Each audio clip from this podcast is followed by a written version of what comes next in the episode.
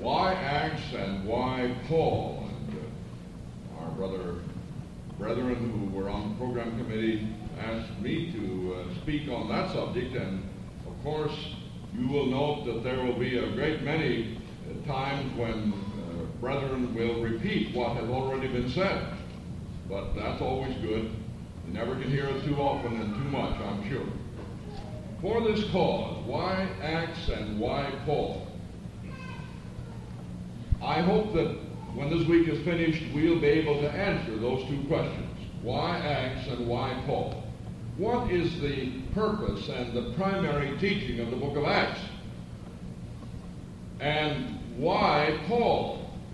Why was it necessary to raise up another apostle when there were already 12 apostles? As our brother Spooster said this morning at the 9 o'clock hour, there are many who have thought that Paul should have been one of the 12. And there are some who teach that. But I'm sure most of us here this morning recognize that the Apostle Paul had a special commission. And in no way could he have qualified to be one of the twelve. We hope that uh, we can give you the answers to these two basic questions, at least summarize the answers. You'll hear more about it in detail as the brethren bring us their messages later on. We are interested in noting that the answer to these two questions sets forth the difference between God's prophesied purpose and his unprophesied purpose. In our message this morning, we're going to try to summarize the reasons for the book of Acts and the reason for Paul's appearance on the scene when he did, and his message and ministry. First of all, why Acts? What is the purpose and the message of the book of Acts?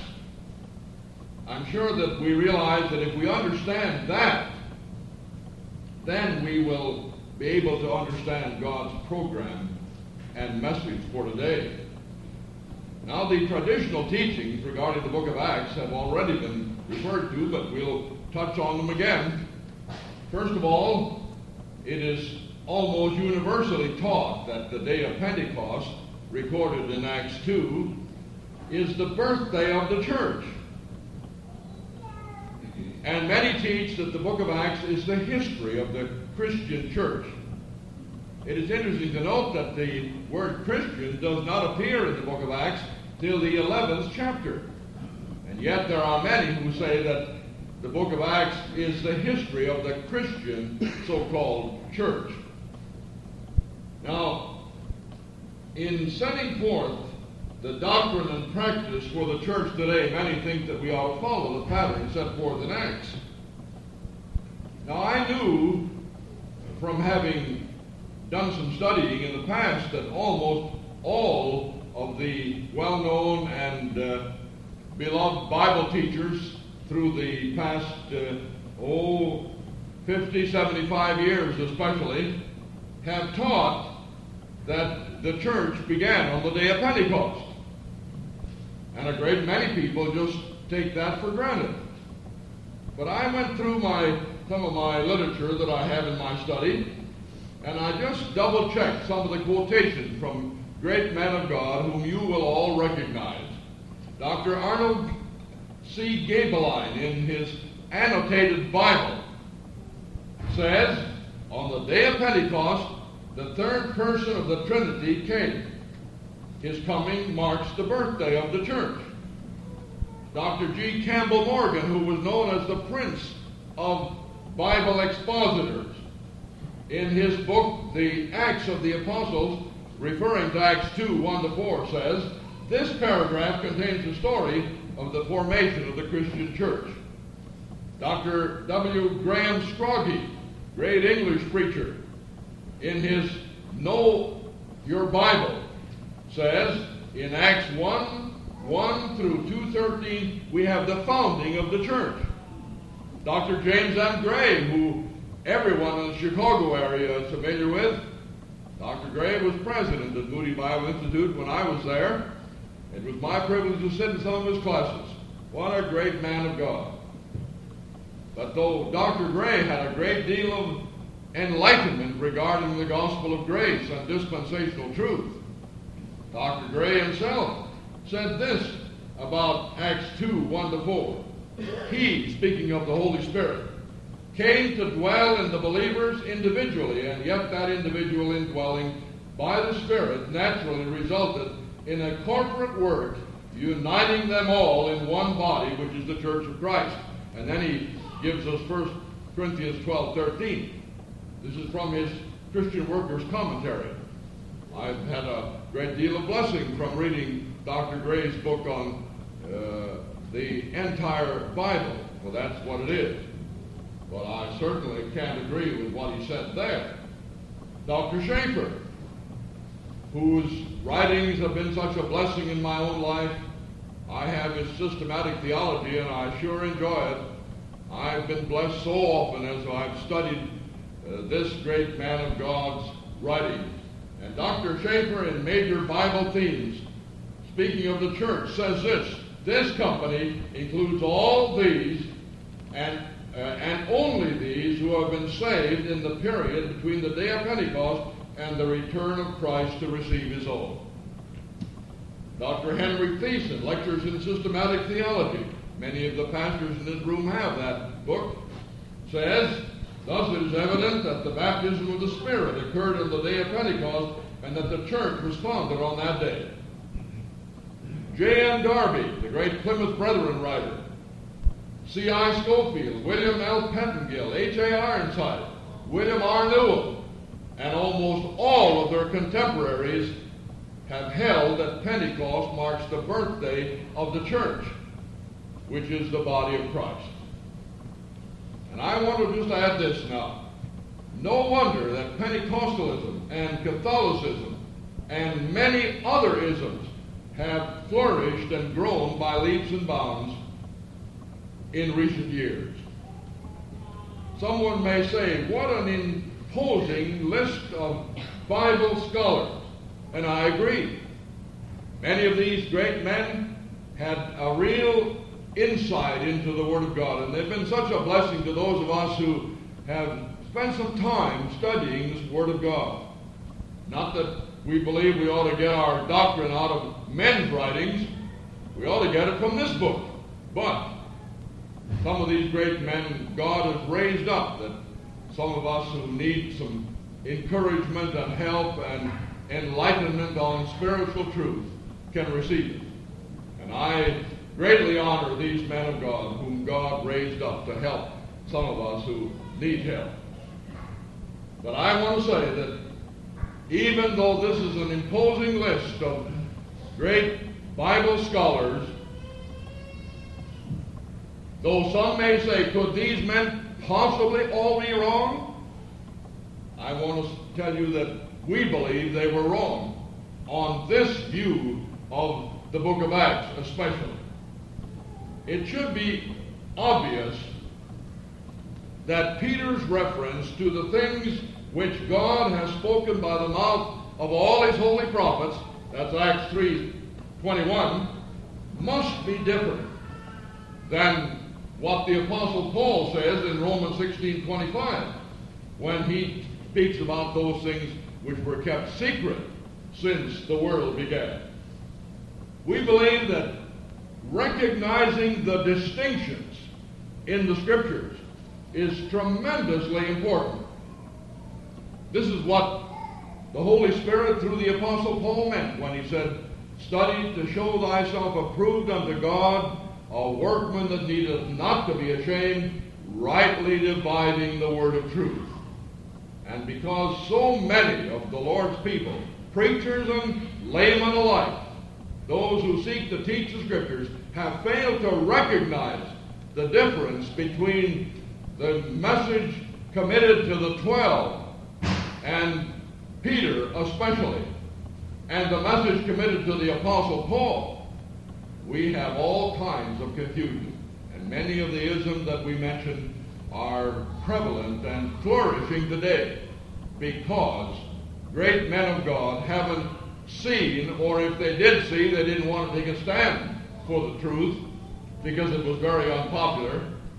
Because of that, all of these false teachings, unscriptural, undispensational teachings, have grown by leaps and bounds through recent years especially. We believe that there is a consistent dispensational interpretation of Scripture. Our brother Ivan Bergner mentioned last night uh,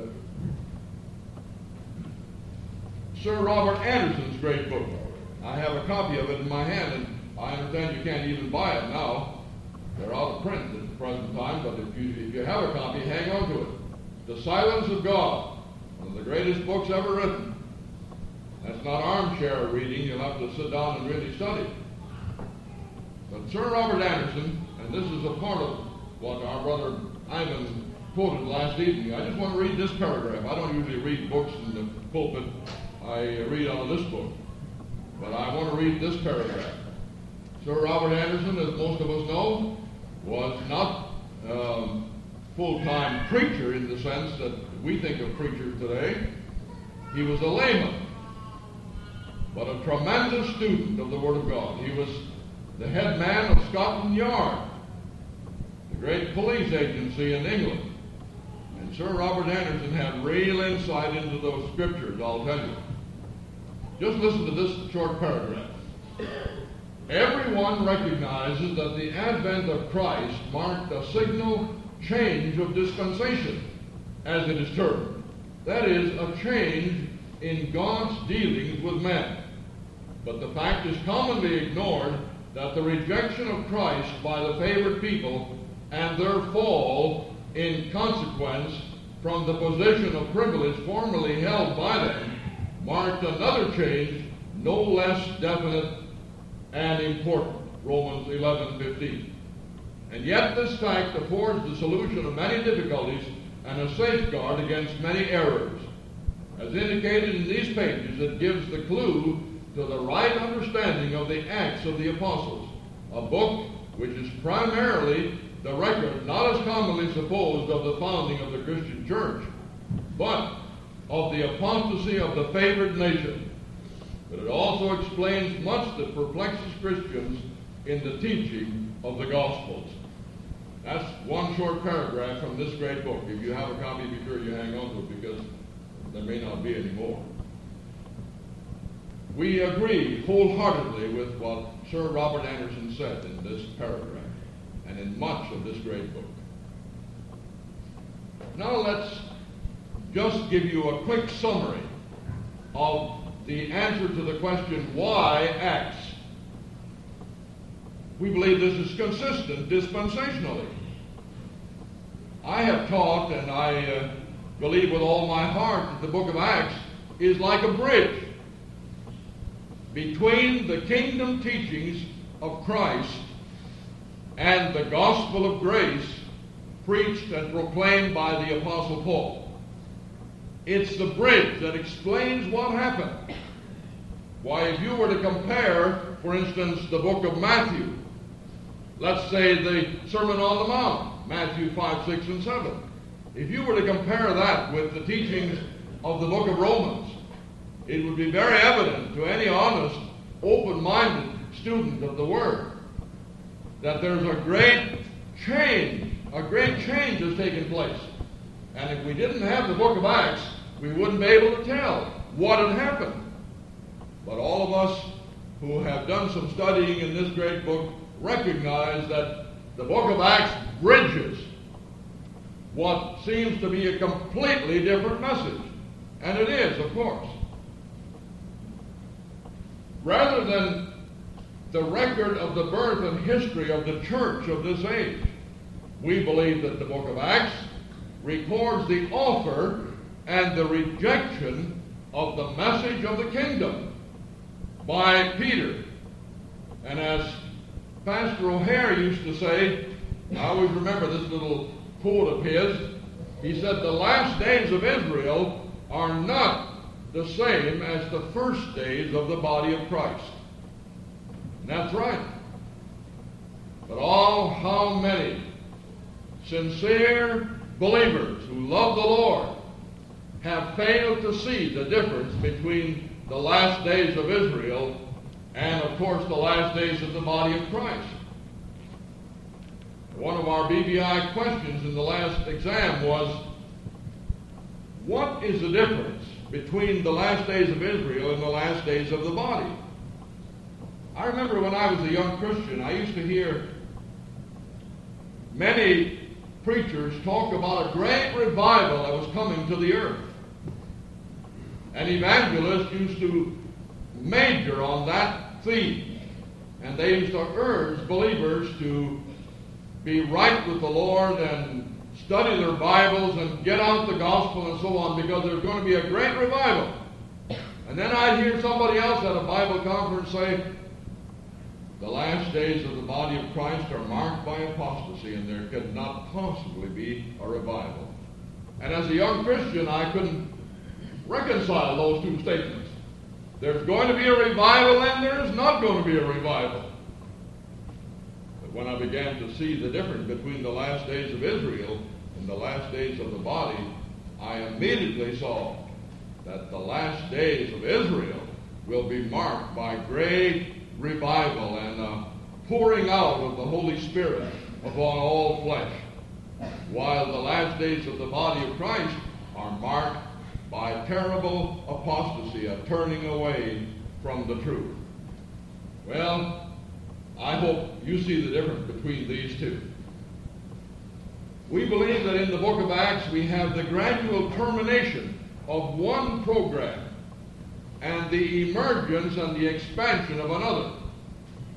I don't know who originated this little idea of uh, a uh, triangle. I guess you call it a triangle. Uh, one program getting smaller and smaller and smaller and finally ending over here another program here getting smaller and smaller and smaller, and pretty soon that ends over here. And in between these two points, and I would personally put them between Acts 13 and Acts 28, there were two programs going on. And uh, I think seeing that clears up a lot of problems in the book of Acts. Now, the kingdom program was passing off the scene. It became smaller and smaller and finally ended. While the gospel of the grace of God started out small and became bigger and bigger and bigger. And that's God's message for today. Well, seeing the book of Acts in that light puts it in proper dispensational place, we believe. In the early chapters of Acts, Peter and the eleven are the most prominent. While in the last half of the book of Acts, the Apostle Paul takes over. Pastor O'Hair wrote a book one time called Paul Takes Over. And that's right. His name is mentioned some 120 times in the last half of the book of Acts. While in the first half, Peter and the eleven and the message of the kingdom is prominent. Why Acts? To sum it all up, let me just say this. Without it, there is no explanation for the transition from Judaism to Christianity, if we can put it that way. For the inclusion of Gentiles in God's plan of salvation. For Paul's statement, there is no difference. When Christ, when he was here on earth in John 4 22, said, Salvation is of the Jews. But now we know that God looks at all men alike, and he hath concluded them all in unbelief, that he might have mercy upon all on the same basis. Now, in answering the question, why Paul? I'm sure that our brethren that will be speaking later on in the conference will be giving you much light on this, but I'm going to just sum it up in this message this morning. Why Paul? Why did God save this greatest enemy of his and send him forth to proclaim salvation to all on the same basis? The answer, of course, is simply the superabounding grace of God. Paul gives his own testimony. We haven't used our Bibles up to now. Let's turn, please, to 1 Timothy 1.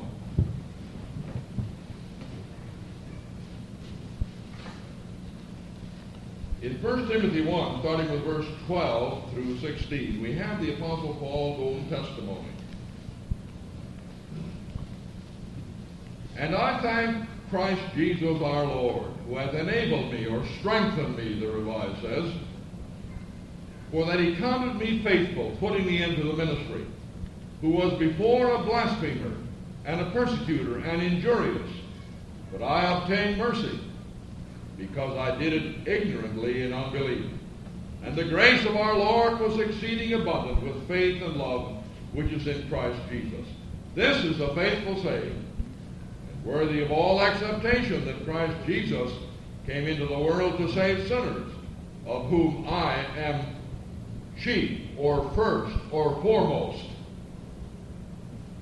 Albeit for this cause I obtain mercy, that in me first Jesus Christ might show forth all long suffering for a pattern to them which should hereafter believe on him to life eternal.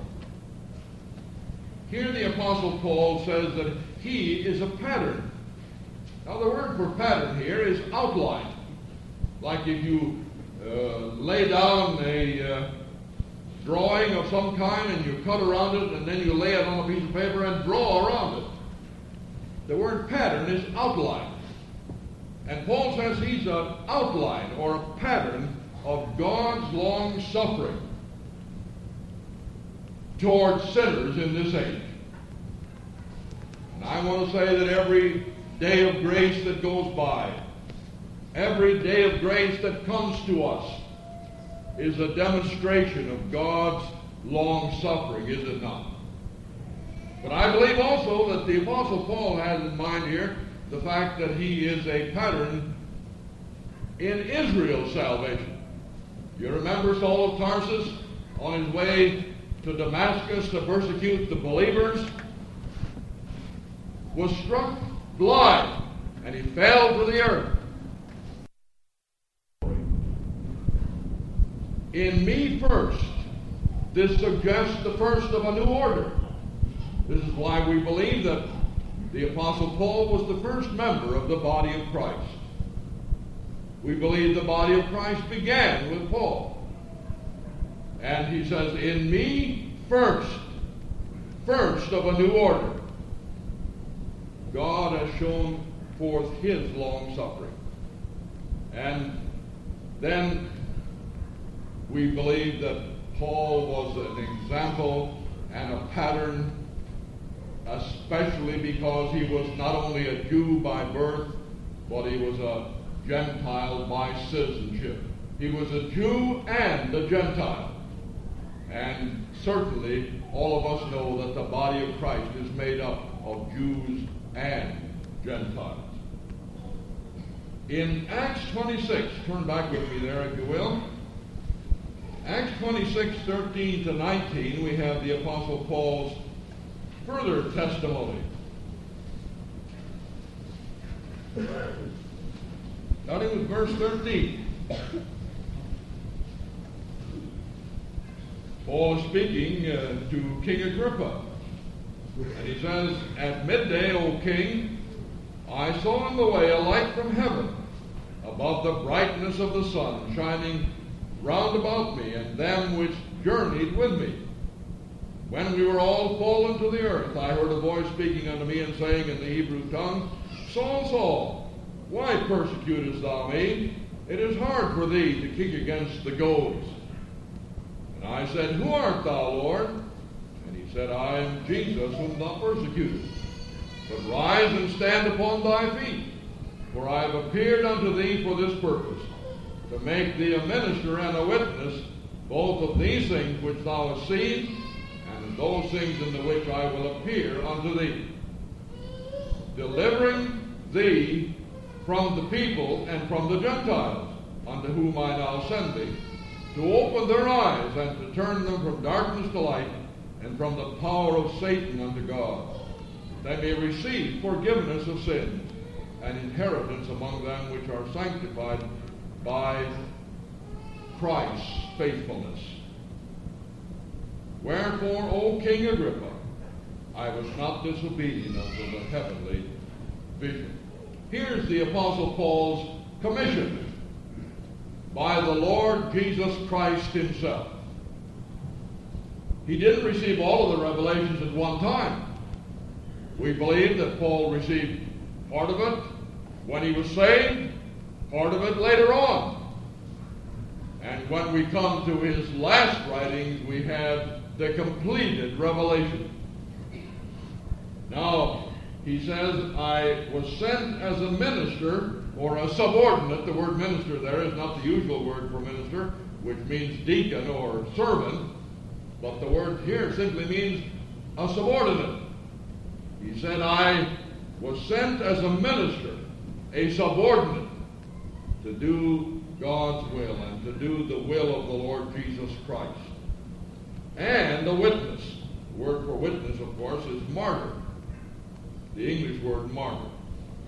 And he said, I was sent unto the Gentiles. Now, many have uh, failed to see that the twelve, as has already been mentioned, were sent to the nation Israel, as we read in Galatians 2, while the Apostle Paul was sent to the Gentiles. Now, the twelve were sent first to Israel only. Matthew 10. Then they were sent to Israel first. Luke 24. Matthew 28, Mark 16, and so on. But now God has sent the apostle of the Gentiles, the apostle of the church, to all men alike. I remember when I was first saved, we lived in the Chicago area here, and uh, I had some friends who were very much interested in Jewish mission work. Now I noted that they always quoted Romans 1.16 to substantiate the fact that the Jew had priority. And I didn't understand in those days that Israel's priority is no longer. That God has concluded them all in unbelief, and there is no difference today. And I felt a little bit guilty because I had not gone to the Jew first. Now I recognize that the glorious gospel of God's grace goes to all men alike. And there is no distinction, no difference. And though Israel at one time were the sole recipients of God's message, and then they were the first recipients of God's message, today God looks at all men alike And the message of salvation by grace through faith goes out to every man, Jew or Gentile. We want to say a word about his distinctive message and ministry. We read from 2 Corinthians 5, 14 to 21, the message of reconciliation. Again, I want to say that this message was never proclaimed before this. Paul was the first one to proclaim the message of reconciliation to all men alike. And I like very much what Dr. Chafer says in his book when he says to be reconciled means to be made savable. There was a time when I thought that a person who was reconciled was saved. We realize that the whole world has been reconciled to God, and yet the whole world is not saved. When I saw that, that really threw a lot of light upon the message that God wants us to proclaim today.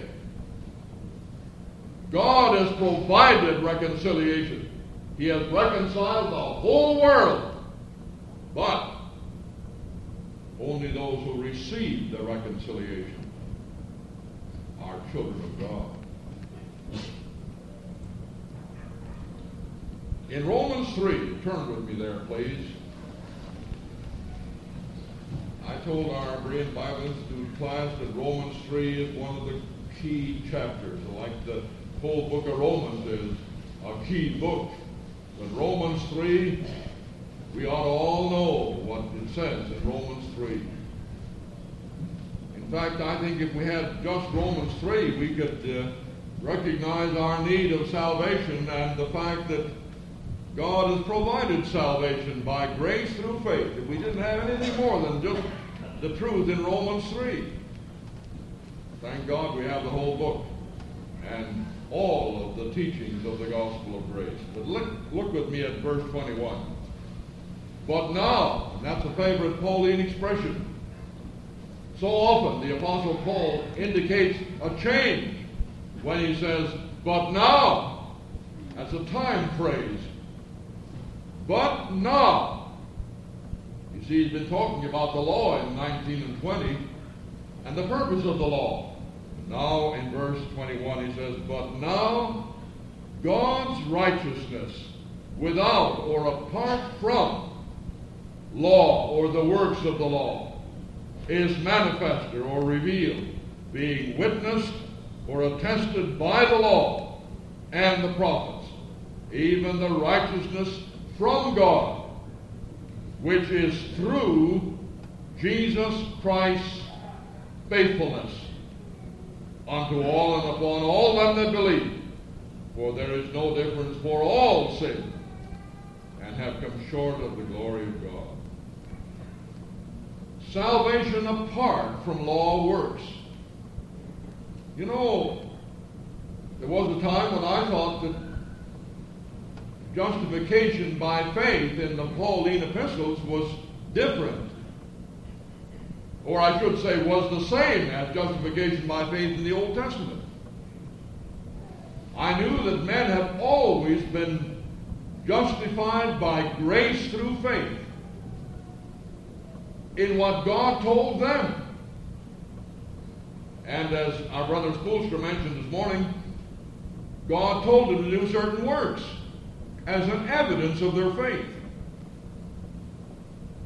Today, we believe that men are justified by grace through faith apart from works.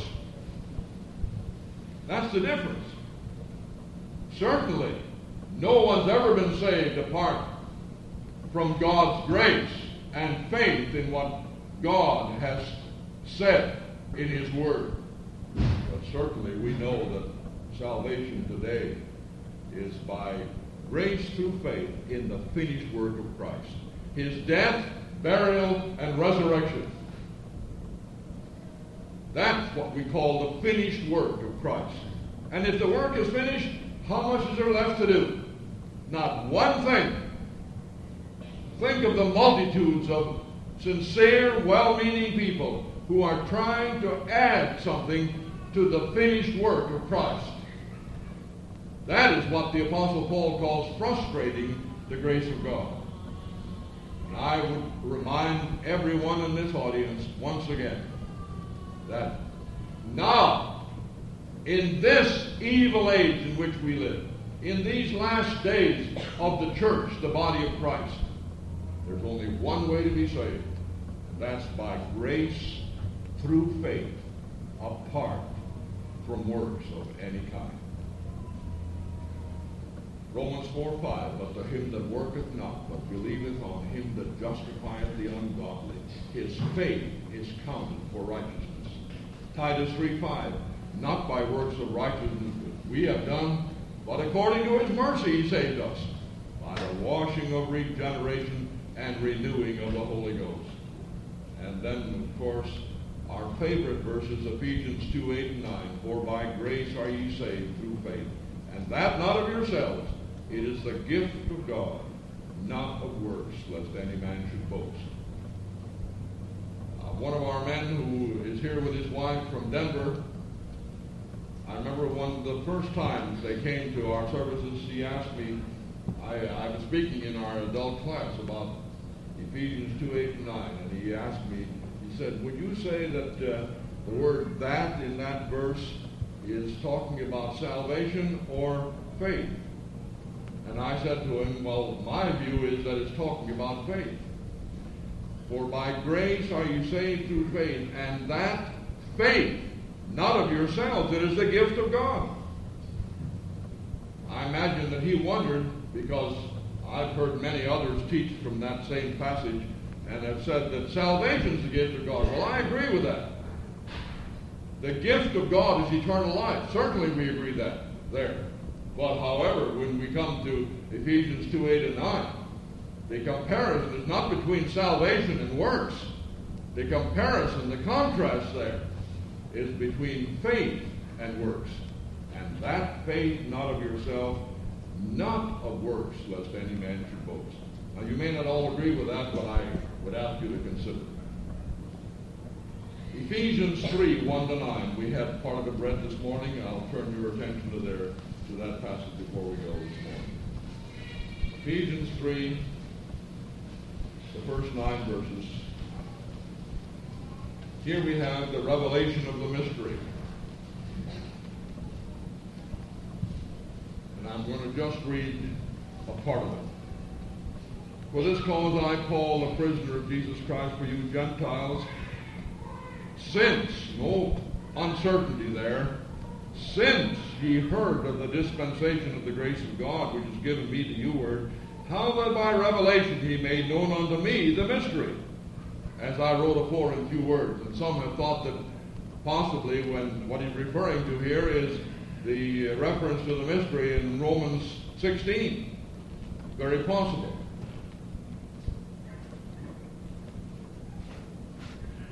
Which in other ages, Scofield margins says generations, which in other generations was not made known unto the sons of men, as, as it is now revealed unto his holy apostles and prophets by the Spirit, that the Gentiles should be or are fellow heirs, joint heirs, and of the same body, members of the joint body, and joint partakers of the promise, a definite article in front of promise there, the promise in Christ by the gospel.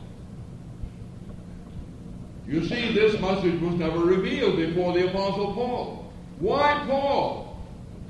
Because up till Paul came on the scene, this glorious message of the gospel of grace, based upon the finished work of Christ, apart from works, had never been proclaimed.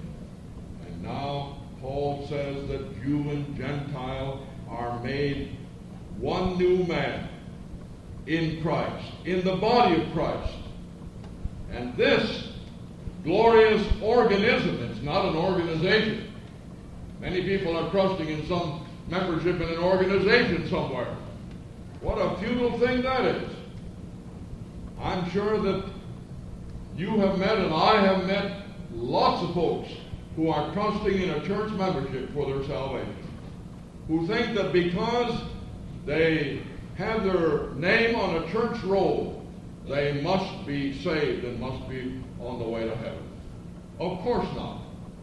We have to belong to the church, the body of Christ. And we become members of that church when we believe the gospel and trust in what the Lord Jesus Christ has done. This message was never revealed before Paul. It was hid in God, not in the scriptures, as verse 9 suggests. And Gentiles now are included in God's glorious message of salvation. And it was all through the promise in Christ, through the gospel. And back to 216 as we close, we read that he might reconcile both unto God in one body by the cross. I told our people in Denver that I think Ephesians 3 6 and 2.16 define what the mystery really is. There's been some confusion in the minds of some of the Lord's people and those who love the gospel of grace as much as they understand of it, just what the mystery really is. Now, certainly, the gospel of God's grace or the gospel of the grace of God includes everything that was revealed to the Apostle Paul. I think that's the overall term. However, the mystery is a part of the gospel of grace. And the message of reconciliation, reconciliation is a part of the gospel of grace. That is the message revealed to the Apostle Paul. Without this revelation, you and I would be on our way to a Christless eternity in hell. Oh, I'm so glad that God revealed this message for all men alike to the apostle of the Gentiles, the apostle of the church. And through him, we can not only have the joy and assurance of salvation and of sins forgiven, but we can proclaim this glorious message to others. Why Paul? Paul was a chosen vessel for a unique and distinctive ministry. And his message, the gospel of God's grace, is the message you and I are not only to believe, but to proclaim to others.